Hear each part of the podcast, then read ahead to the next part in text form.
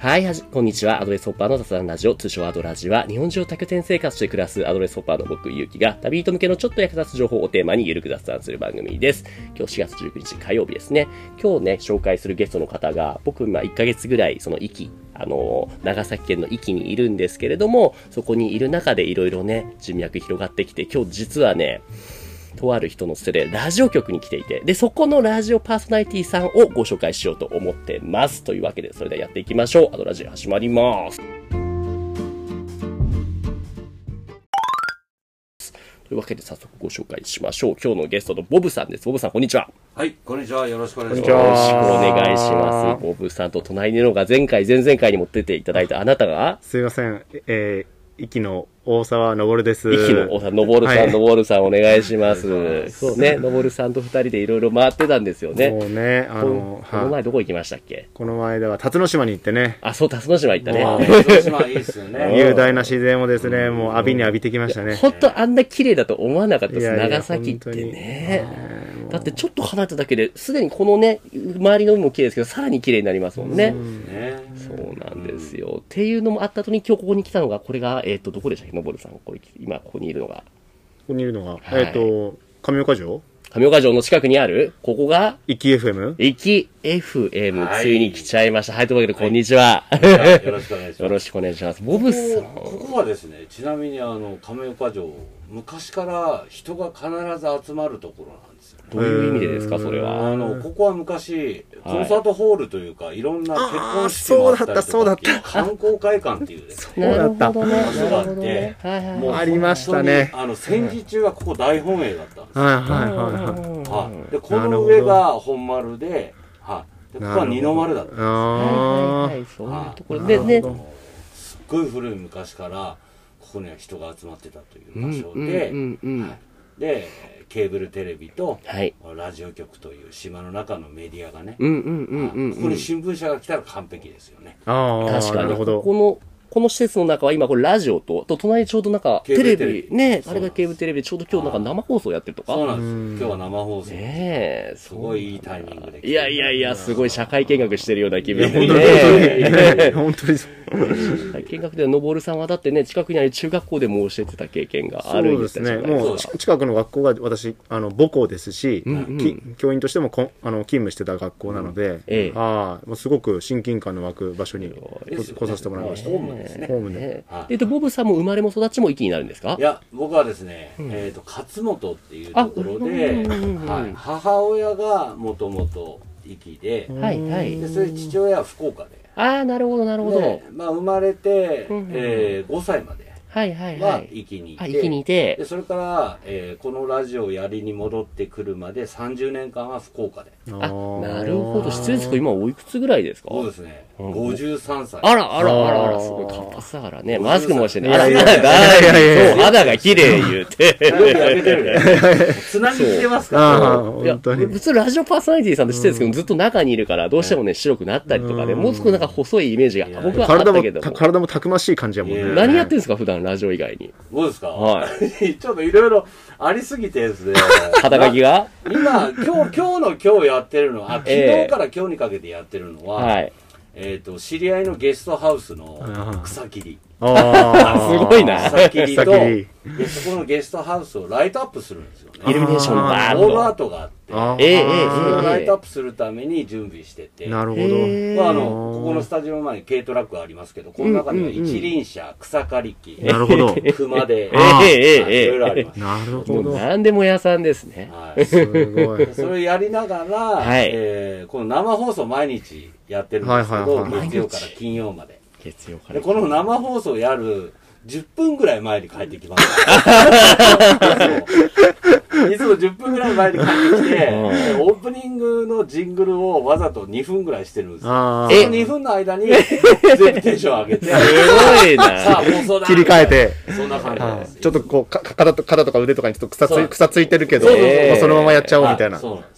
すげえな、多分、多分日本中のこういうね、免許持ってるコミュニティ FM って言われるところでは、多分僕ぐらいのもんかなと思います。すごい。基本的に僕さんだけでやってるんですよね。そうなんです。代わりがいない。だから、まあ、番組を放送するのもそうですけど、ええ、放送の管理も、ね、法律も学びの、資格も取りえ、ね、そういうのも自分でやらなくちゃ免許資格とかもね。だからぼ僕はこあのコロナになったら、ええあの2週間放送止まりましたから。ああ、そうなりますよね。普通に風邪ひいても、あの、うん喋れない時は、休みです。いや、あすごいな。はいそれとはもう別の番組が流れて、生放送ないなってリスナーさんが思ったら、うんあ、風邪ひいてるか、忙はいしいか。はいはいはいはいはい。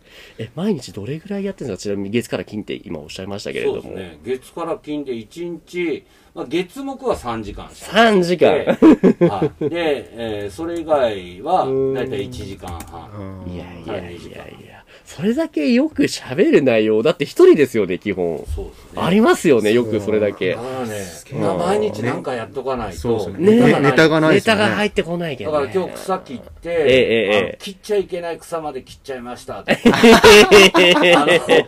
が飛んできて怪我しましたとか。あらあらもうまあそういうネタを探すためになんかやってるあーだってななるほどね。ですけど、島の中で起こることだったら、そんななかなかハプニングもないですよ。なかなかないですようん。もうネガティブだったらもうなんかあんま言いたくないな。ですよね。なんかね、ネガティブなことばっかり放送で、そうですよね。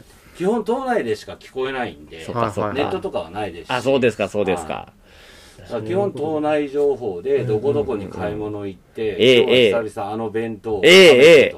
べてと。あの弁当のあのおかずがいいんだよな、みたいな。うんそういうもう、そういう小さな幸せを見つけていくみたいな。素敵やな。この方が、素敵やな。最近ハマってるコンビニのこのスイーツがおすすめだとあか。はいはい。そしたらコンビニのスタッフが、いや、ボブさんメロンパンなんか言いました？ラジオでって。あー、もう宣伝めっちゃあ。言ったよって、ロローソンとかで。うんそあのそうんそしたらメロンパンが売売れてた。やっぱそうだけ。なんか言ってました、ラジオで、なんか、レジで聞かれたんですけど。うんえーマジで？たよ、とか。すごい。島のインフルエンサーだね。繋がってるんですね、そメこでね。パンと豆乳。うんの組み合わせがはい。いいんだ。これやればもう大丈夫。そんなこと言ったりとかえ、もうそれをどれぐらいやってるんですか？えっとね、うんこの免許を取ってコミュニティ FM になったのが、もう11年。免許取ってきました。聞いても大丈夫ですか？免許取る前から何か。取る前はゲリラ FM ゲリラ FM。もうあの電波いっぱい出してて、うんうんうん東京秋葉原のうん路線とかのほら、ああいう会社あるじゃないですか。なんとか電線とか、はい。はいはいはそこに電話してですよ。ええ、はいでもちょ直接技術者の人と話して、ええ、こんなことしたいんだけど作れないかって。ええ、ええ、あ作れないこともないですええ、ええ、けど、図面送ったりとかええ、ええ、ええ。で特注で作ってもらう。で、ゼロから、え、いくつぐらいの時から始めたんですか、じゃあ？のね、で35ですね。あ。あ、35から始めた。あなるほどね。すごいな。でその前はあそっか福岡の福岡タワーっていう、うんところがあって、そこの下にあの桃地浜っていうビーチがあるんですよ、ええ、ええ、そこで一回ひと夏3ヶ月だけ、ええ。大学の放送研究会を絡めて、なるほど。ビーチでやったんですよ、うんうんうんうん。でなんでかっていうと許可が出ないから、はい大学生に絡んでもらったんです、はいはい。僕らは本当はあの夜のクラブの DJ とかをはい入れて、はいはいはいはい。でそこのお客さんたちが来てわわわわ言ってるっていう雰囲気を作りたかったんですけどそれじゃ許可が出ないからですなるほどね。で大学生の子たちにはい。ちょっとなんか面白いことやらないビーチうん。でうんうんうん。それでそれでミニ FM やったのが初めてかそうなだ。それ24ぐらいへえ。で、35でラジオ、ここ島で始めてね。すげえな。子供だからねうんやっぱそういう機械とかをその時学んだんではい。あなるほどこうやって電波発射できるんだなるほどうんうんうんな。そしたら簡単にできちゃうんだこうこういうこともできないかなみたいなあ単純にそれはもう飛ばすのが好きで、電波が好きで、ラジオが好きで、それで始めたんですかそれとも何か、その、動機みたいなものが。元々やっぱラジオと音楽がやっぱ好きで、音楽がやっぱ好きでその情報はラジオではい。聞いてて、で、えーまあその時にそういうのをこう流暢なちょっとバイリンガルな DJ さんがうんはい。紹介する、ええでそれでラジオをええ聞くようになって、なるほどなるほど。で、まあ、優先優先放送っていうのが、えーハワイのラジオ局とかのはい。あの番組とかを流し出して、あでー結構そういうので音楽とラジオっていうのがこう組み合わさった感じですねだからどっちかというとトークラジオよりも、音楽うを。ん、音楽をメインにしてるラジオ局の番組をよく聞いてました、えーでも気づいたらもう3時間トークのもう番組今やってらっしゃるわけですよね。だから喋る時はめちゃくちゃ喋りますよそうですよね曲あれ1曲しか流さなかった1時間ああ、本当ですか？でそしたらリスナーさんがメッセージをくれるので、はいはいはい。ええキャッチボールするじゃないええええチャットと一緒ですよねなるほどもう生放送みたいな、ライブみたいな感じですよね。うんなるほどね。はいはいはい。そうなんだ。やっぱラジオでメールとか、はいまあ今はねメールなんですけどさすがにメールですよね、今ね。メールでこうやり取りしながら、はいあとはこうね島のコミュニティがあるんであー SNS 使ってそのままねメッセージをはいはいはい来てくれたりとかするはいはいんで SNS 使うような失礼な言い方になるかもしれないけど、方々が聞かれますそうですね、うん息はね、え Facebook ジャパンの社長さんがびっくりするぐらい、え。えなんでこんな島でえ。うん。7000人も、うん。7000人。うんだって、うん。2万2万ね、4、5 3000千ですよね、今ね。3分の1。7000人がアカウント持ってるってすごいですね。最高齢で聞いたのがうん70いくつかな、あら、そうですかうん。そういう年の人も使って、こういうコメントとか送ってくる。だから、へーイキグループっていうフェイスブックのグループが3000人以上いますおー、すごいですね。うんイキの話とか。はい、入ってます？イキの。あ、昨日グループ入ってるあ、やっぱそこでやりとりしてるんだ。うん入ってるだから情報発信する人は様々なんですけど、ええええやっぱりそれをね、見てる人たち。うんうんうんだから自分から発信するよりも見る人たちが多いは、まあ、多い なるほどだから受け身ね。の方が多い。うんあーじゃあ僕もそこにちょっと今度絡みに行こう。ええ面白いでえす、ね。一気に、フェイスブックのアカウント持ってる人が7000人いるねいるってことですか？うんえー、マジか。今はほとんどがインスタに移行しましたよね。あーインスタでも使う人でもいますインでスタはも。もうかなりそうなんだ。なるほほどですね。ね。だからやっぱそれだけ情報に飢えてるっていうか、うんうんうんうん。知りたい人たちが多いんですど。よ。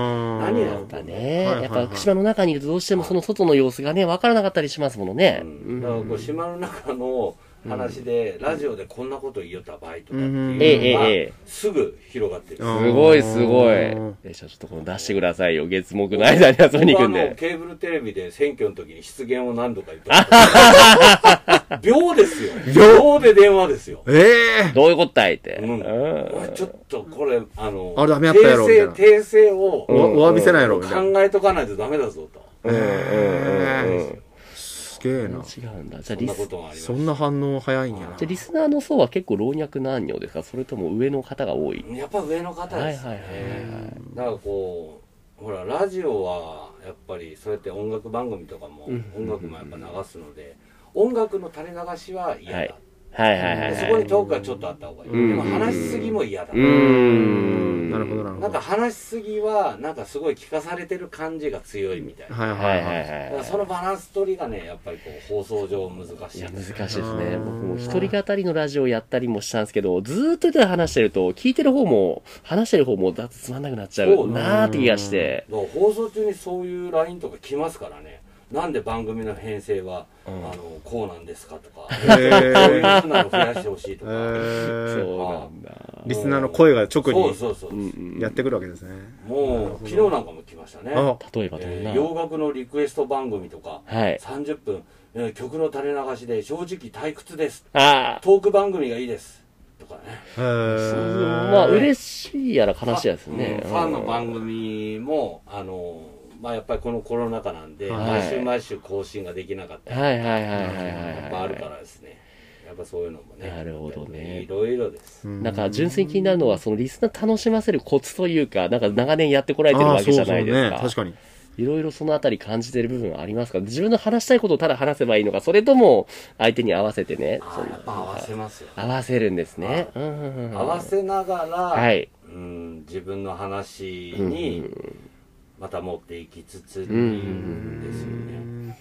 なるほど。あとは共感、共感することですね。あそうですね。共感させるよりも、送ってくれる方にはい共感して、どれだけそれをまたキャッチボールで戻せるかっていうのまあは、わうんわかるって言われたいですよね。だからディレクターの時も、それをやっぱりパーソナリティに喋喋り手に求めてましたよあ。だからもっと遊んでほしいし、うん映画も見に行ってほしいし、も。う本当にスタジオなんか来なくていいから、ええ遊んでてと。あ、そうですか。なんか遊んで、美味しい。それを、なんかこう、感じ取って、なるほどなマイるほど。クの前に立ってほしいっていうのをなるほどね。やっぱラジオをやりたかったらラジオのことだけしてたらダメですよね。その他のいろんな文化について遊んだりしたことの内容を抽集、それを発信しないと面白くないですよね。うん。うんその通りやね。だからディレクターとかだったら、もう本当に音楽をたくさん聴いてくれと。えええ今のえ流行りえええから、えその何十年前の流行りも全部なるほど。そういうのがたくさんあるから、なるほど。それでデータ今だったら本当にそれが視聴できるじゃないですか、うん視聴してまた飛んで、はい。まあ、YouTube とかに DV が出たりとかやっぱしてるんで、今の環境はですねやっぱりもうネットを駆使すればいくらでもね。本当に調べられないことはない。ですねですね。うん必ずそこにあるからですね答えがうんうんうん。じゃあ、ボブさん自身ももう最近もうね、その、年を重ねているからみたいな言い訳はせずに若い子の流行りとかにも、もう積極的にキャッチアップしていこうみたいな。何かあります？最近の流行りで。最近これにハマってる。それこそ、お子さんおいくつぐらいでしたっけ？もうね実はそのそっちに行くとねまたね、ええ。多分30分以上番組がいや、そうなんですうかん。じゃあ、サクッと？あの子供が、はい。うちは5人いるんですけど5人いるの？まあ、一番下で今中学1年生と、はい。はいはいはいはい。で中学3年生。はいはいはいはい。はい。であとはもう大学生なんですよあ、もうそんなに大きいんですね。なるほど、それで。まあ、でも僕自体はやっぱりこう賑やかなとこが好きであ、そうですか。うんで、まあ、壱岐市がですね、あの島留学ってあるじゃないですか締まり僕、子供その無知で分からなくて。はい受。け入れるという小学生あそういう中学生をですねあホームステイみたいな。壱岐市がそれをやりだして、あ、そうだったんですねまあ、。3年前はいですね壱岐っ子留学っていうんですええよええええ、結構でその壱岐っ子留学っていうのをやりだした時にもう一番井の一番に手を挙げてええやりますってで最初はやっぱりこうまだ PR が広がってなかったんで、うんうんうんうん。まあ、一人二人の受け入れからええ。やって、えまあ、今3年経って、ええ。まあ、この春からがもう今のところ一番ピークで、えっと9人。9人、それまた違う家族の子たちをそう9人。全部違う家す族のごいですね。子供たちを、えー我が家に、うん。えー受け入れてでホストファミリーなでやってはいるんですけど上は高校生が3人。ええええええ。高校2年高校1年が2人。すごいな。で。また高校生は離島留学でまた違うんですよ。あ、また違うシステムなんですね。受け入れる。なるほど、なるほ島留学ど。ですね。でそれで中学生が、まあ、中学2年。ええええそえ。して1年生。え。えええええ。小学生が6年生と、えー一番下が4年生。え。でもそんなにこんな毎日3時間ラジオやったら面倒見れないんじゃないですだかそこをですね、まあ、嫁さんとかに、ええええええでもう毎日バイキング状態です、あ、もうご飯の時間がバイキング。この間えっ、とね遠足あったんですけど、ええええええ。11個。見たんですよ。Facebook 見ましたよ。はいもうめちゃめちゃ弁当とハンバーグとかパスタがすごい並んでて。ね弁当屋さんですよね。ねえ。すごいなと思って。もう自分もちょっとびっくうん、うん、りしました、うん、うん、ほんとね、だから、まあ、自分はとにかくそういう子供たちといろいろコミュニケーションうん。取って、はい、はい。週末とか海に行ったり、はいはいはいはいでこの間は大工の経験をあーみんなと一緒にものを作る、ええええええ。まあ本当はそれ仕事で使うものなんですけど、うんうんみんなと一緒に組み立てて、うん、うん、うん、うん、うん。そういうことをしているっていうのは、その将来的にも何か結局教育に関わるような何かをしていきたいとか考えているのか、あるいは何か単純に自分が子供が好きだからやられているのか、何か繋がってくる部分はあるんですかね？そうですね。僕自体はあの勉強がやっぱすごい嫌い。勉強がいけない。先生、言われちゃった。嫌いだったんですよねあの本当に中学3年生の時に、はい高校に行って何になるんだっていう時代なんですよあー、もう尾崎豊みたいな。まあ本当に高校で社会に出て、も う中学生の時から、あの、ほら、小学生から新聞配達とかして、ええ。それでアルバイトをしたお金で自分がで好きなもの買ってたわけです。うん、うん、うん、うん。だから、どんどんどんどん中学生になってきたら、どんどんどんどんバイト料も上がってくるわけですだから、もう、いや、社会人だってみたいなっていう思うようになりまああ。なるほど、なるほで、大ど。人、早く大人になりたいという気持ちと、まあそういう社会に入りたい。はい。で学校に行って何になるんだろううん、うん、うん、そういううん。のがあったので、ででも結局定時制の学校に行ったんですけど。そうだったんですね。4年間ね、うん。でその間はずっと昼間仕事して。はい。だから二十歳でみんな高校を卒業してやっと18ではい。仕事始めた頃には、はい。だいぶ仕事慣れてて、うん。社会にも慣れてて、うん。はい。あの上下関係とかもね、はい。はいはいはい分かるようになってそういう感じで、まあ、たくさん仕事もやれたから、はい。自分が本当にこれでずっとやりたいって思う仕事につけたのが早かったと思それがすごいいいことです見ね。つけられたのがうんうんうんうん早かったうんですよねだからその教育っていうよりも勉強とかそういった部分学力とかっていうのはもうあの専門的な方たちとはい。あの分かる人たちに分かあの教えてもらって、はい。あの僕の場合は遊ぶこと、うんなるほど。遊びを学ばせると。ことですねうんうんうんうんうん。またそういう中で自分のね、やりたいことを探す。それこそ中学先生してて、のぼるさんもね、やっぱ考えます？そういうこと。うん、もうなんかね、もっと遊んでくれと思いますね。もうとにかくねうんもうね、子供と同じ感覚で僕は遊ぶんで、はいはいはいはいはいはい。もうこの格好でもう海に入ろっかって。えみんなで泳ぎ出すみんな泳ぎ出すうん。ね、大人がやったらね。そうそうそう。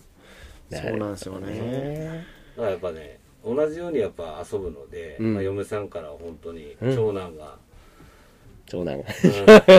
長男坊がいつまでも長男50代。はい。そんな感じです。だからねそういう子供たちとの関わりそこにね、あの今抱えてるいろんな子供たちの。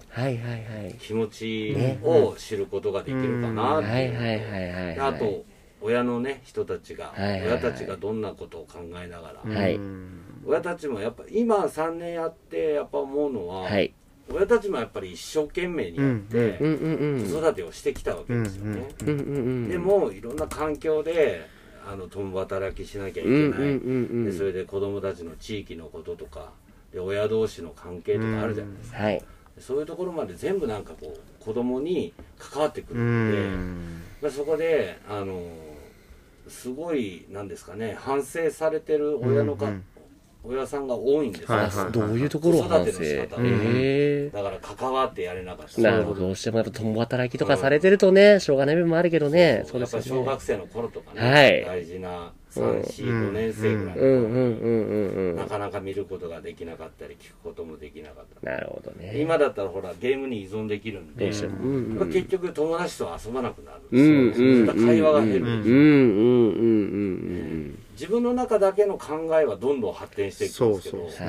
発信しないとね。そうなんですうんだからやっぱそこで友達同士で、まあ、キャッチボールっていうね言葉が僕は好きなんですけど、それがお互いに否定もされっていう、うんその中でのね大事ですよね。そのコミュニケーション。僕ももう30になって、今更ですけども、最近になってからこのラジオを始めたんですよ。うん31から。始めてからすごいね、自分にとって学びが多いなと思って、このラジオっていうのは。特に毎回いろんなゲストの方を呼んでやってるわけですよ。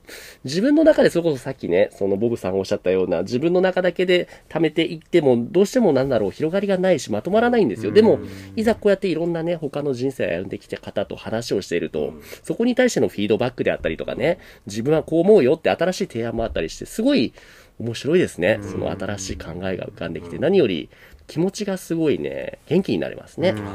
うん。だからね今ホストファミリーやってますけどこれはねあの善意みたいな形でやるとやっぱり偽善者になってね。僕はやっぱこういったのも一つのはい新しい事業で、なるほど。あの島の中ではい起業していったり、はいそういう環境を使って、なんかね自分たちはここで暮らしてるわけじゃないですか、はい、はい。それをなんか求められる人たちに、ね。うん、しっかりなんかこう事業化に持っていきながらうん、うん、うん、うん、やっていければなとは思うんうん。でですすね。だからそういう分、学童保育とかにも近い部分はありますよね。あそうですね。の義務教育の学校っていうのはお金をもらわずにね、やっていくことだけど、学童っていうのはそのお金を払った上でしかしつけてもらうってことをね、学ぶ場じゃないですか。ねうんまあその教育っていうかその保育の価値っていうものを、あの子供さん預ける保護者の方が見込んでですね、ん。やっぱそのお金を払ってくれるっていうことになるので、まあ逆にこう中途半端なこともできないし、ね、その質はしっかり担保していかなきゃいけないのかなっていうふうに思いますけどね。うん。はい。うん、うん、うん。だからこう本当きつい時やっぱはい。あるわけじゃないですか、そうですね。全くの本当他人の子に、うんうん。あの褒めることも叱ることもはい。やっぱ必要なので,、そうですね。でその時にやっぱりこうすごいこっちがきつくなったりとかする時は、え僕らは仕事でえ。はい。これを将来10年後とかにこの島の中でそういったことで若い世代の人たちが帰ってきてなんか事業モデルみたいにして、まあああいうあのガキ大将キャンプじゃないですけど、うんうんうんうんまあ、そういうふうなあのプログラムが島の中で組まれてなるほど十分事業化して食べていけるとかうん。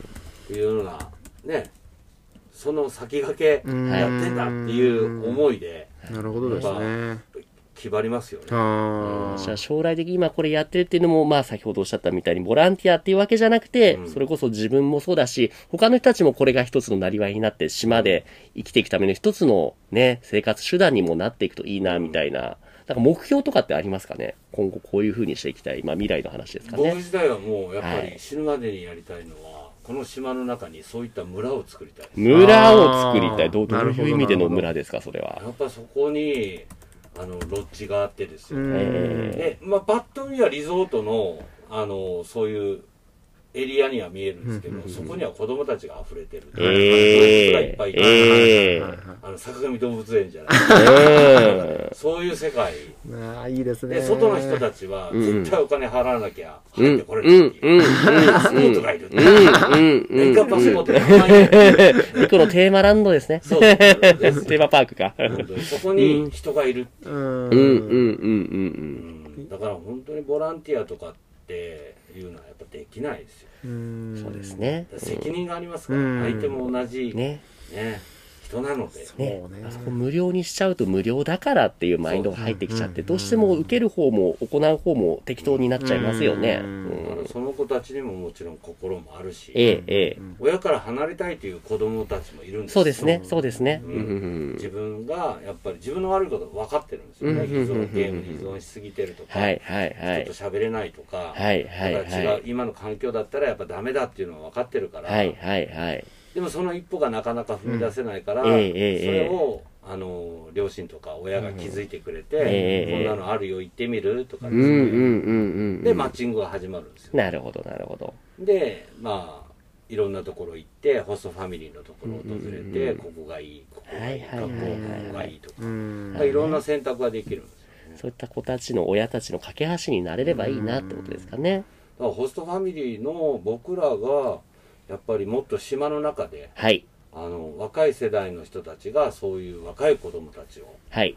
で自分の子供と同じ近いはい年齢の子供たちと一緒に、うんうん一緒に暮らすと両方がうちの子供も一番最初のきっかけはうちの子供のためだったあ、そうだったんですね。最初うんいきなり外国人おー、来たんですのね。方を受ええけ入れたんですよ、2ヶ月だけええええええええ会話がみんな英語で、うんおーおおーおーおーおーそれはすごいいいことですね。でやっぱり皮膚の色が違かったり、うん体種が違かったり、文化が違ったりねね。文化も違ううんそうそう全部感覚がねそれをなんかこう小学4年の時ですかね、ううんちの子供たちがですねへえ。そっからなんか、まあ、こういうのいいよねっていう話から、いわゆる多様性にならすっていう意味でも大事ですね。そうですね。ん。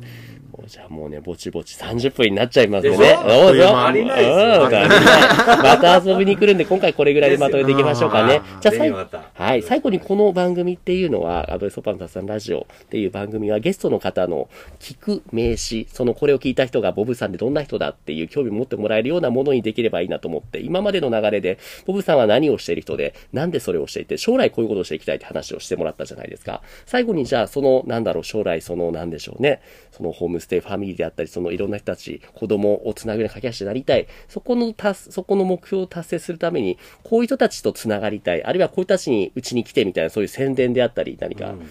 欲するものってありますかね？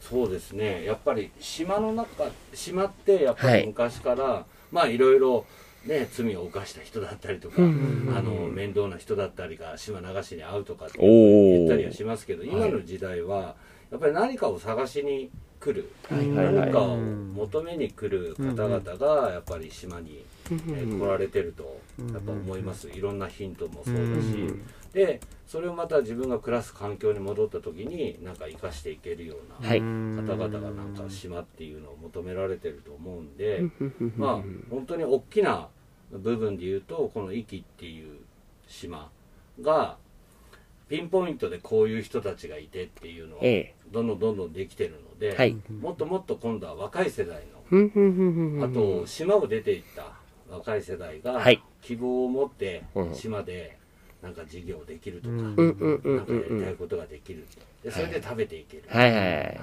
家族もいて、うんうんうんそういう環境がもっとできればいいなというのを思います、なるほどなるほど。はいどうぞ。うん、でそれでやっぱり何かを島に壱岐っていう島に求めてみようかなっていうふうにこう思った方にはどんどん来てほしいなと思います、はいはい。例えばじゃあお子さんであればそういったホームステイみたいなプログラム。これは何かそのウェブサイトであったり、それとも個人的に Facebook とかつながるのか、どういう流れで？えっと、壱岐市のですね、はいはいホームページで、はいえーはい壱岐っ子留学いきっこ留学ですね。とはいはいはい。いう制度があります。わかりました。じゃあそちら概要欄にリンク貼っておきます。他にも何かありますか？宣伝するような内容っていうのは、こういうことやってますみたいな。そうですね。もそもそ、行き、行き締まり FM のね、はいあのあれも別に聞こうと思えばラジコとかでも聞けたりするんですか？聞けないあ聞けないのか。僕自体がですね、あの、はい。壱岐のこのラジオは、はい。壱岐の島の中の人たち、暮らす人たち、はい。い。る人たちのためになるほど、なるほど。伝えたいものを伝えていくとそうですか。いうのを思ってますんで、うん。はい。だから外に向けて発信するときは、はい。僕はあの、YouTuber でも何でもなって、もう本当に営利目的に放送しますよ。あ今はまだやってない。これから、ああ。全然 CM 一本も入れてます。全部タダにしてます。すごいなあなるほど、なるほど。でもね、駅の外に僕なんかもまだ行ったこと、ここ来たことなかったですけども、すごいいいところなので、興味のある方はね、はいその、行き子留学みたいな制度を利用して、ですね行ってみるといいかなってところですかね。わかりました。いやいや、一旦今日のところは話し尽くせましたかね。まだまだあるけれども。今日はこれぐらいにしておきましょう。というわけで今日のゲストは前々回引き続きののぼるさんと、はいあとは、えっ、と、生島で FM のパーソナリティ、生島 FM、島、な、名前は何ていう島ラジオ。島ラジオ。島ラジオ行き。島ラジオ行き島ラジオ行き。まあ、これが NPO 法人の。ん島ラジオ行きのパーソナリティをされているボブさんにお越しいただきました。ボブさんどうもありがとうございました。ありがとうございましたありが。とうございました。はい。というわけで番組では皆さんからのレビューやリクエストをお待ちしています。YouTube でお聞きの方はコメント欄から何でもごご投稿ください。すべてのコメントに目を通しているのでお気軽にどうぞ。また今日のボブさんのようにコラボしていただける方も募集中です。ご興味ある方はいつでもご連絡ください。それではまた次回ありがとうございました。ありがとうございました。